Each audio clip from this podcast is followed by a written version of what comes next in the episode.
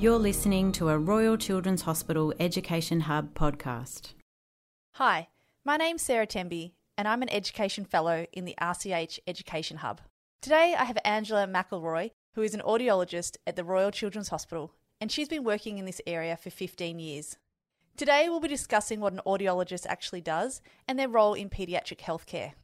Welcome, Angela. Thanks, Sarah. I'm thrilled to be here today. So let's start with what an audiologist does. So, most people suspect it has something to do with hearing. If they have grandparents with hearing aids, often they might suspect that it's somebody that just fits hearing aids. Mm-hmm. But I often describe it to people like an optometrist, and I think most people have had an eye test, so they know what that is. I think it's probably one of the lesser known allied health professions because hearing loss itself is quite hidden, so people can walk around with a hearing loss and act normally. Mm. And so, until you actually need an audiologist, I think often you have probably never heard of one before. Yeah, that's very true. And do audiologists just test hearing?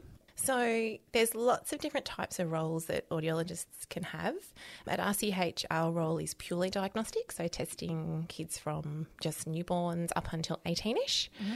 And then, um, but rehabilitation audiologists do hearing aid fittings, um, be involved with programming cochlear implants, and working ongoing with people to optimize amplification devices. They're like little tiny computers, so they're full of different types of programs and different program options. They've got great processing, and so that's like an they, they work with them ongoing just to, as their as their needs change then the devices can change as well. Mm-hmm.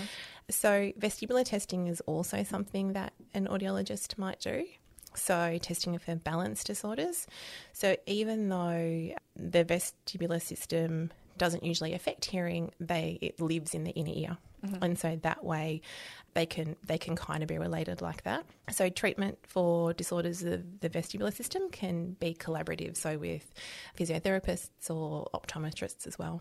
So I think there can be also some confusion about different types of hearing loss that we test for. So there's three different parts of the ear. So the outer ear, which we can see, the middle ear, which is made up of just um, like an air-filled pocket that's got three little bones that move, and then the inner ear, which is the auditory nerve. And so when children come and see us, we test both their middle ear function and their auditory nerve. So if there's a problem detected in the middle ear, which is the air fill pocket, it's generally temporary and it resolves by itself and or with medical or surgical intervention, so in the form of grommets or that they pop in with a um, operation. Mm-hmm. But if there's a problem with the inner ear, then the hearing loss is permanent, and most of the time we'll need some kind of amplification, like a hearing aid or a cochlear implant. And can you explain a little bit more about an audiologist's role in the diagnostic aspect of a hearing test?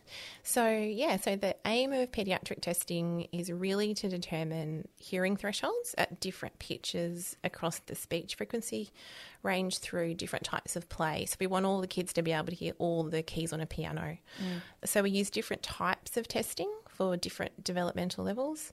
So, children who are typically developing, we would watch their response to different frequencies and intensities. So, the frequency is the pitch, and the intensity is the volume. And then we reward them with interactive images or dancing puppets and mm. encourage them to keep responding. So it's a real conditioned response. Mm. And then usually that's usually until about two and a half. And then we play different types of games where they can physically respond to sound themselves. So that gets them much more involved in the test as well and much more motivated. Mm. And so that could be through puzzles and pegboards and marble runs and things like that. And then children who can't be tested behaviourally, so we can't watch their response to sound, um, we use objective assessments. So this is, you know, infants that are under eight and a half months ish and children that might have significant developmental delays or behaviour challenges, but could also be kids that are just anxious to have a test or to be a bit shy around us and have trouble showing us that they can hear the sound. Mm. So it's really good that we have different options to use. Mm. So we can detect cochlear function through otoacoustic emission testing for children who are awake and then auditory brainstem response testing as well, which is good. So that involves the child being asleep and we just pop little electrodes on their forehead and behind their ears and then we record their response to um, the auditory nerve, which sounds a bit scary, but it's not really. Mm. That's fascinating. All right, now, apart from being a mouthful to say, let's see if I can do it. What is otoacoustic emission testing? That was perfect. Yay! so the cochlea has tiny little hair cells that move in response to sound. So when they move, they're really transforming mechanical energy of sound waves into electrical energy for auditory nerve stimulation.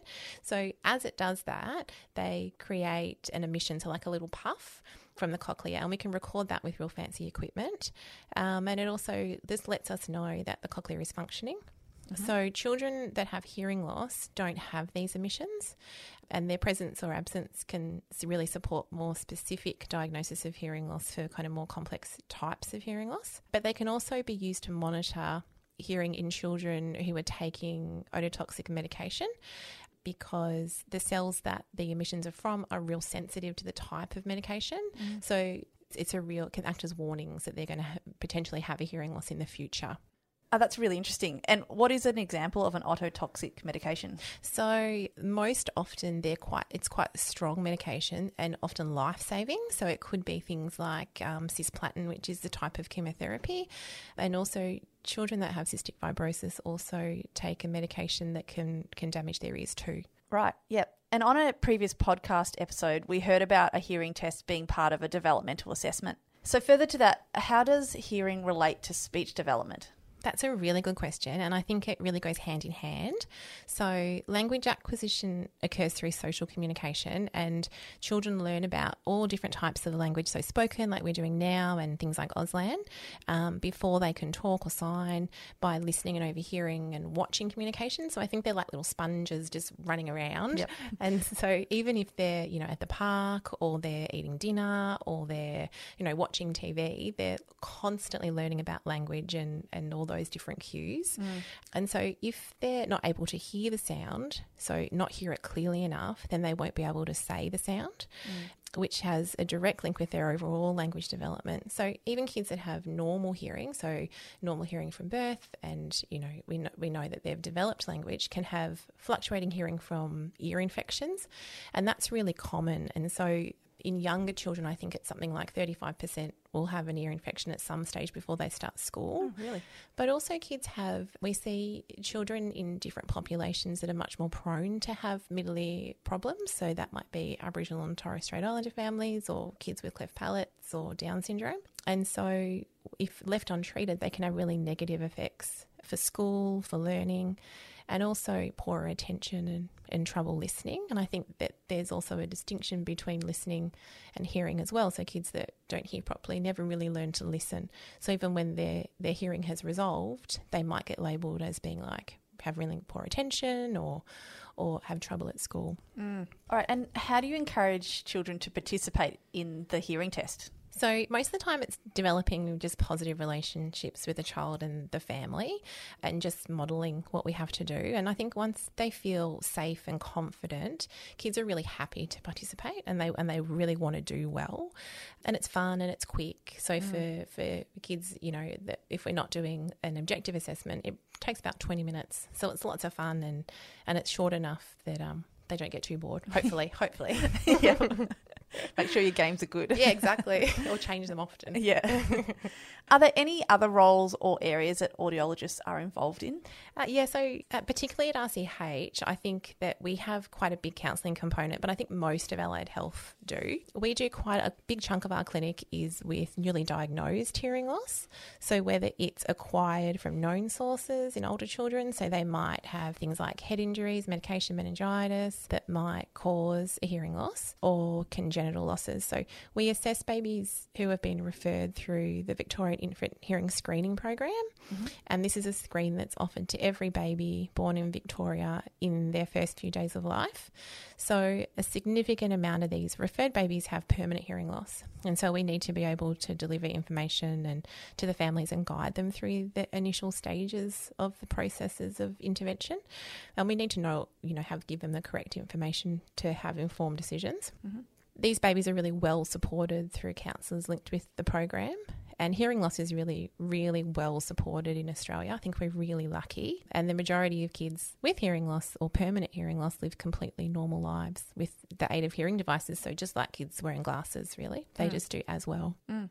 Yeah, so I think it's if we can build positive relationships with all children, then we can have successful testing as well. Mm. Audiologists that work with hearing devices in rehabilitation, they really know much more about how children with permanent hearing loss adapt to different types of sound. So, my colleagues at Hearing Australia, which is an organisation that fits hearing aids to um, children under 18, that are all government funded. So, there's no charge for hearing services for children in Australia. Great. It's really good. They told me that the technology in devices is so good now and it's constantly advancing that it's really rare for a child to reject a hearing loss based on sound. So it's more the physical feeling of it. So whether it's being on their head or they just don't like like that feeling. But most of the time they adapt quite quickly once they can see that it's it's benefiting them and also that they can communicate better. Yeah. So, should all kids have a hearing test? I think so, but I think I'm biased as well. As an audiologist, yes. but I, I think that, you know, I think it's so closely related to literacy development, to communication. I think if kids can't hear properly, they're going to miss out on, you know, developing good friendships with people just from missing those social cues. I think it's re- I think it's really important. And I think that if there's any concern about how children respond at home, if there's concern about speech and language development, or if they've had lots of ear infections, I think it's really important to make sure that they can hear optimally. yeah. Well, thank you so much, Angela. So, what are your three key take home messages? Audiologists test hearing using so many different techniques to ensure hearing is okay for communication. So there's a test for everyone at every age. And I think that, you know, it doesn't matter how old the child is, if they're from an infant to, you know, 18 plus, there's something that we can do to, to detect and, and determine what the hearing is like. Mm-hmm.